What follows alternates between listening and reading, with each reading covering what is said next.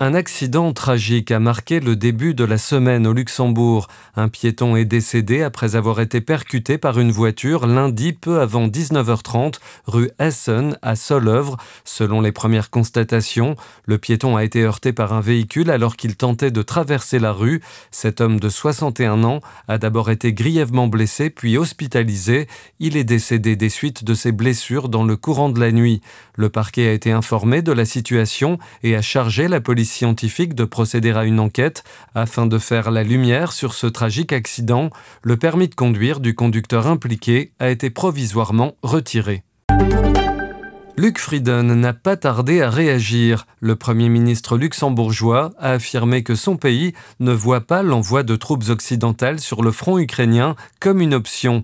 Cette déclaration faisait suite aux propos offensifs du président français lundi quand Emmanuel Macron a refusé d'exclure l'option d'un envoi de troupes occidentales à l'avenir à l'occasion d'une conférence à Paris sur la guerre entre la Russie et l'Ukraine. Ce mardi, le porte-parole du Kremlin a prévenu qu'envoyer des troupes en Ukraine ne serait pas dans l'intérêt des Occidentaux. Les déclarations du président français ont par ailleurs suscité le rejet de tous les partis en Allemagne et une réticence généralisée en Europe.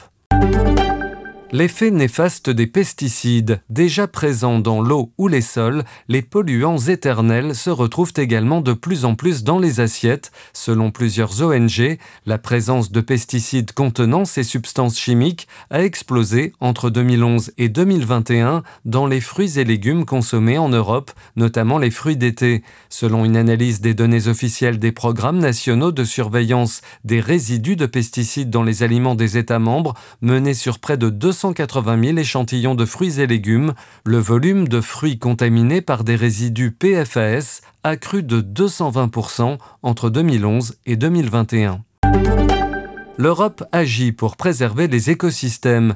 La législation de l'Union européenne sur la restauration de la nature, à laquelle les eurodéputés ont donné leur feu vert final mardi, vise à enrayer le déclin de la biodiversité en imposant de réparer les écosystèmes abîmés. Pollution, urbanisation, exploitation intensive. Selon Bruxelles, 80% des habitats naturels dans l'Union européenne sont dans un état de conservation mauvais ou médiocre et jusqu'à 70% des sols sont en mauvaise santé. Vers un ramadan sans bombe à Gaza.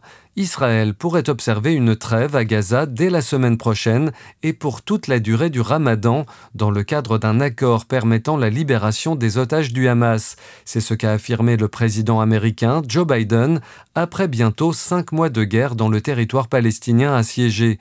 L'Égypte, le Qatar et les États-Unis tentent de négocier une nouvelle trêve entre Israël et le Hamas alors que le bilan de la guerre déclenché le 7 octobre par l'attaque sanglante du mouvement islamiste palestinien palestiniens sur le sol israélien approche les 30 000 morts à Gaza.